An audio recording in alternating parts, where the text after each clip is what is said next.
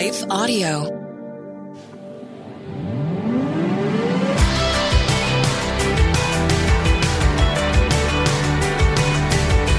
You're listening to Therapy and Theology, and I'm your host, Carley Marcouillier. This podcast is a space where we explore popular topics and questions related to the convergence of faith, feelings, spiritual formation, and more.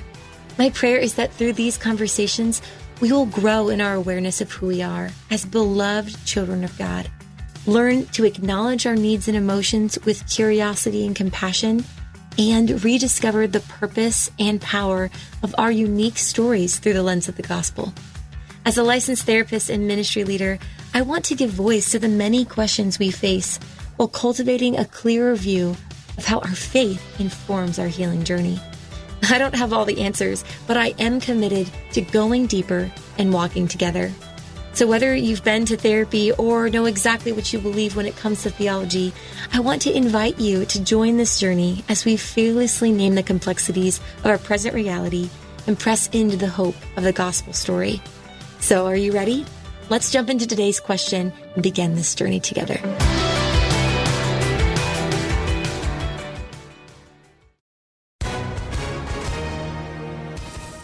Everyone. If you've been injured in an accident that was not your fault, listen up. We have legal professionals standing by to answer your questions for free. Call now and find out if you have a case and how much it's potentially worth. Call 800 497 4410. I'm here with spokesman John Wolf. So, John, tell everyone listening who should call right now.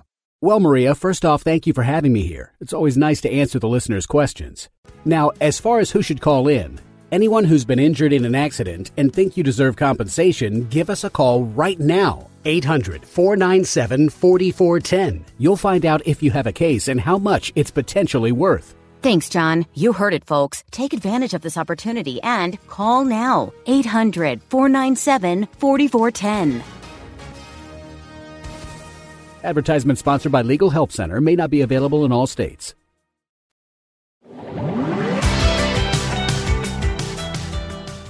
Hey, it's Carley, and welcome back to Therapy and Theology. We are diving into part two of the series, The Stories of Our Bodies.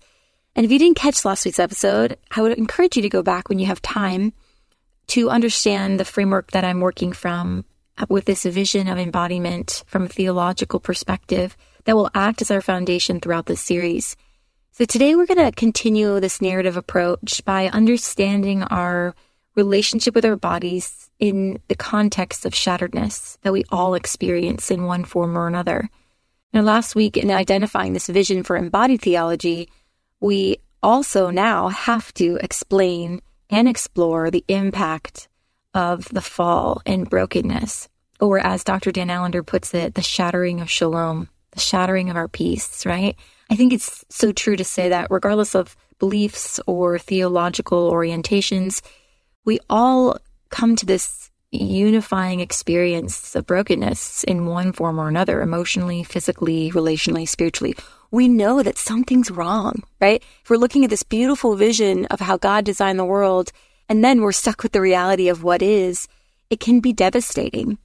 And I think there's a lot of language that needs to be brought here. And although I'm not going to dive into a theology on pain and suffering and sin as much as I would love to, I want to really focus our time and attention on the stories individually that we have of the form of trauma we call shame. And from the account in Genesis 3, we're going to explore the implications of how it shapes our own stories of disembodiment. Brene Brown, author and researcher, says this about shame. She says, Shame is the intensely painful feeling or experience of believing that we are flawed and therefore unworthy of love, belonging, and connection. So, this is where we start to explore shame's story. One of the ways I have found helpful in understanding the concept of shame found in the Genesis account and layered throughout the rest of our stories is through the lens of a trauma perspective. By definition, trauma is not the actual event itself, but the imprint that such events leave on our body, which overwhelms the nervous system, altering the way we process and recall memories. You know, when brokenness in this form occurs, its wake distorts and disconnects our bodies and minds, protectively attempting to manage the fallout of such experiences via our central nervous system. Such experiences in short or in long-term situations perpetuates the body's defense response to triggers, even memories of these events, and they create movements in the body either towards which often is seen in violence or away, which is often seen in isolation. Often I tell my clients that trauma responses that occur out of our body's imprint of mental maps are copied from the past and pasted on the present.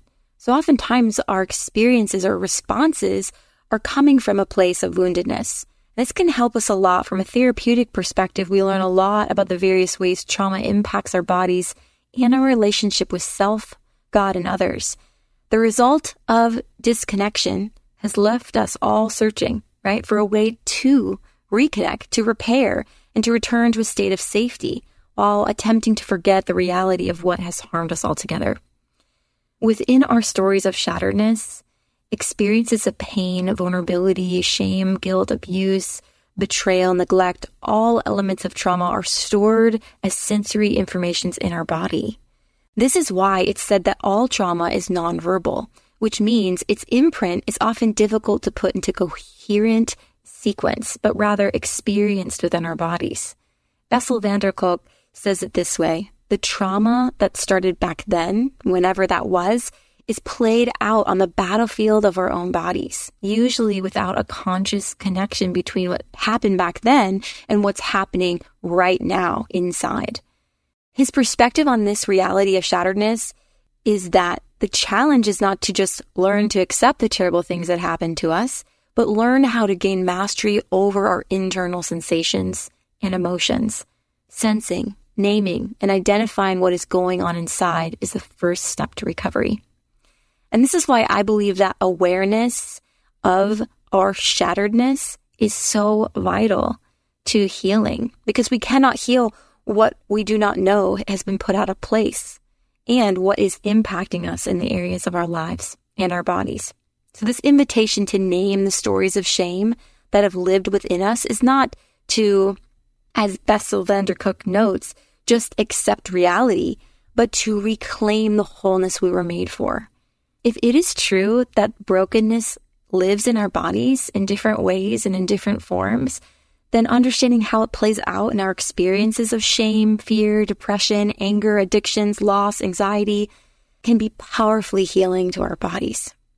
Something that I think is really helpful when we're thinking about a theology of brokenness from a broader theological term than just sin, because I think we can be very narrow minded when it comes to sin, is that we have to hold it with this idea of separation. And just like trauma, sin, brokenness, the, the state of our world has been separated from what was good and perfect. And so when we see it this way, we can recognize that it's in coming back to what is good, we reconnect, right? Coming back to our bodies and attuning can help us understand what's going on and the effects of shame and trauma that have been in the body for so long. So I want to go back to where brokenness began in the story of Eden to better track the lineage of this disconnection. In Genesis 3, we find the serpent. He moves towards Eve with these words Did God really say, You must not eat of the tree uh, in the garden? And this is where disconnection began. And it goes on to say that Eve said to the serpent, we may eat from the fruit from the trees in the garden, but God did say, You must not eat from the fruit from the tree that is in the middle of the garden, and you must not touch it, or you will die. And then the serpent responds with this You will certainly not die. For God knows when you eat from it, your eyes will be opened, and you will be like God, knowing good and evil. When the woman saw that the fruit of the tree was good for food and pleasing to the eye and also desirable for gaining wisdom, she took some and ate it. And she gave some to her husband, who was with her, and he ate it. And the eyes of both of them were opened, and they realized they were naked. So they sewed fig leaves together and made coverings for themselves. And this account of the fall is always such a powerful picture of how shatteredness distorts and disconnects us from who we really are. I focus so much on verse 3 because when Satan says, You will be like God, What I find so interesting about this statement is that Eve was already like God. Remember last week when we talked about being made in the image of God? The God had spoke these same exact words in chapter 2. May we make man in our own likeness. Yet deception and distortion and desire to be her own God quickly destroyed man's sense of God's reflection. Now, acting apart from their own God given nature, Adam and Eve were separated from God's likeness. It says that the eyes of both were opened and they realized they were naked. So they sewed fig leaves together and made a covering for themselves. And then in verse 8, it says that they heard the sound of the Lord as he was walking in the garden in the cool of the day, and they hid from the Lord God among the trees of the garden. This was the first experience of shame, which has carried into all human bodies since the fall. The foundation of our fractured nature is built on the false perception of what is good and who God is. The body continues to play out these false narratives in many ways, doesn't it? I think of my own story and how we can so often turn to other things for goodness and quickly forget who we are in relation to God. We turn to numbing or hustling or hiding. We fill our calendars. We consume media, food, substances, all in an attempt to construct false sense of security and safety. Yet unattended brokenness infects every part of our lives, emotionally, physically, relationally, and spiritually.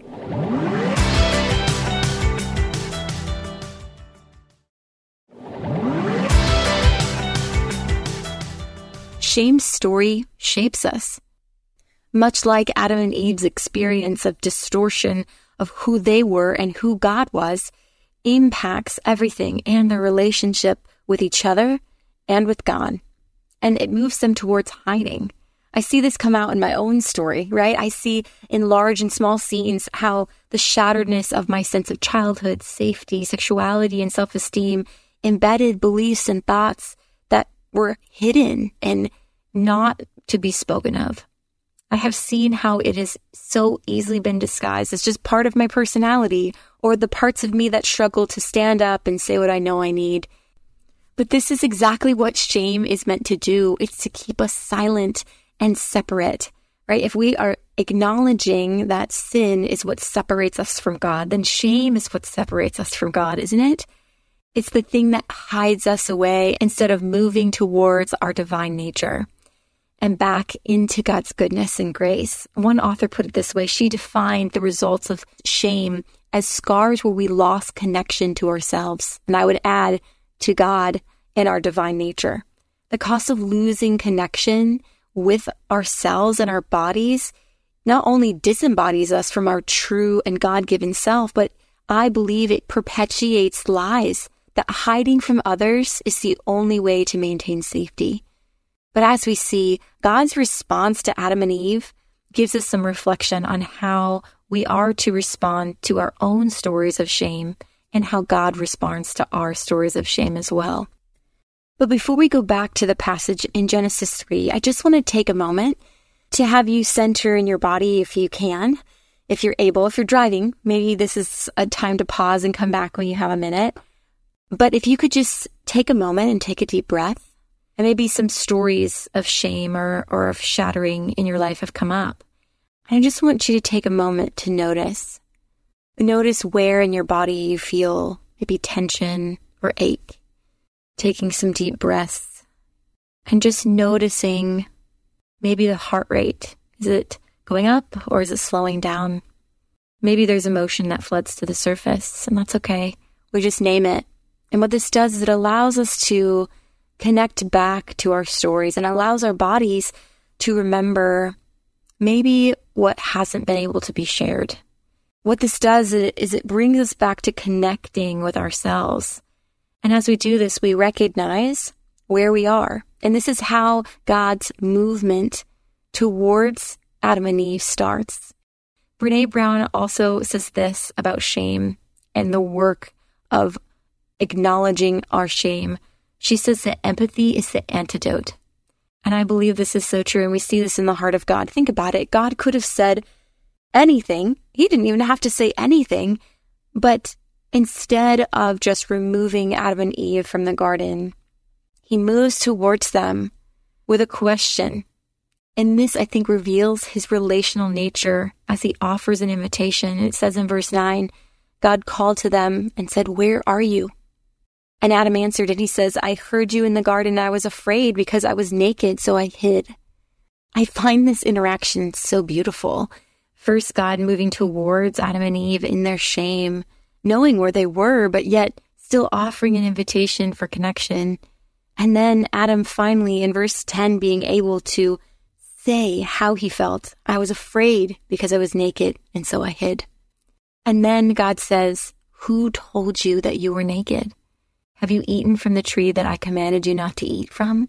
And the man said, The woman you put here with me, she gave me some of the fruit to eat, and I ate it. And then the Lord said to the woman, What is this that you have done? And the woman said, The serpent deceived me, and I ate. This narrative of God's relational character in the midst of the shattering of shalom is something that I think is so powerful when interacting with our own shame stories. This awareness of our shame can be brought into a safe place where we can be held in it with empathy and compassion. These questions have become my way to offer God and others a space for shame to be named, no longer hidden by the belief that God's nature cannot bear it, for God's movement is ever towards us, even in our shame. This truth allows us to re experience awareness of an empathic witness, namely Jesus, who, in unity with the Father, embodied human likeness, took on the shame of our stories in solidarity and suffered as we have so that we could reclaim the sacredness of our bodies, even in the midst of shatteredness of this world, and one day return to perfect likeness when we are reunited with Him in eternity. This is good news for our wounds and for our shame stories. So, what are the stories of shame that have shaped you? Maybe you write these down, maybe it's just a word or a feeling, but how do you see these stories imprinting their distortions on your body, on your mind, on your beliefs about yourself, God, and others? Are these experiences defining what is good for you? Are these experiences defining who God is to you and who you are to God? I encourage you to do this work with a trusted friend, a pastor, or a therapist. Our stories need to be held with those who can offer empathy and solidarity rather than just advice or spiritual sentiment. One way I've found to help me in my experiences of shame is to use the questions God asks in the garden. This is what we call the Genesis examen. It's three questions. Where are you? Who told you? And what have you done? These can be really helpful questions when we are just becoming aware of shame in our stories or our experiences. First, we kind of check in with our bodies and ask ourselves, where am I? Right, we did this body exercise a few minutes ago and asking yourself, what came up for you then? Where are you? Are you feeling disconnected? Are you feeling heavy? Naming where we are and then responding to God's invitation to challenge the shame that has maybe tied us down or isolated us or made us want to run and name it. Who has told you that you are not a beloved child of God? Who has told you that your body or your mind or whatever it is that's being shamed is not redeemable, is not seen with goodness and grace. And this last question, what have you done, is to be able to recognize what we do in order to get our needs met, right? Eve's intention was to be like God or be her own God. And we do this in our days too, don't we? So the other question we can ask in reflection to this is, what do you desire? What is it that you're desiring? And as we move towards connection with our bodies, oftentimes we recognize that what we desire deeply is wholeness. And we try to find it in so many different forms. And yet shame can be broken as we speak out what we truly desire. And oftentimes that leads us back to our divine nature. Remember, awareness is the first step. to restoring safety to the body. And so next week we will explore the power of the resurrection and how we are being made new and equipped to begin restoration work right now. Healing is possible even on this side of heaven. And yet we get to look forward to the glory that is to come. So my prayer and hope this week is that we may hold space for our stories and reconnect with our bodies, asking the questions of awareness of where we're at who are we listening to? And what do we deeply desire? Thanks so much for tuning in to this episode of Therapy and Theology. If you have a question or topic you would like discussed on a future episode, please feel free to email me or drop it in the comments. Also, don't forget to subscribe to have each week's episode instantly downloaded to your podcasts and see the show notes for resources mentioned in this episode. To access more content and join my monthly email list for the latest updates and info, visit my website at carleymarcouillier.com. I'm Billy Yancey, entrepreneur, fitness cowboy, father, retired Navy cornerback, and now podcast host. Listen to my new show, Billy and the Goat, on Life Audio. Happy listening.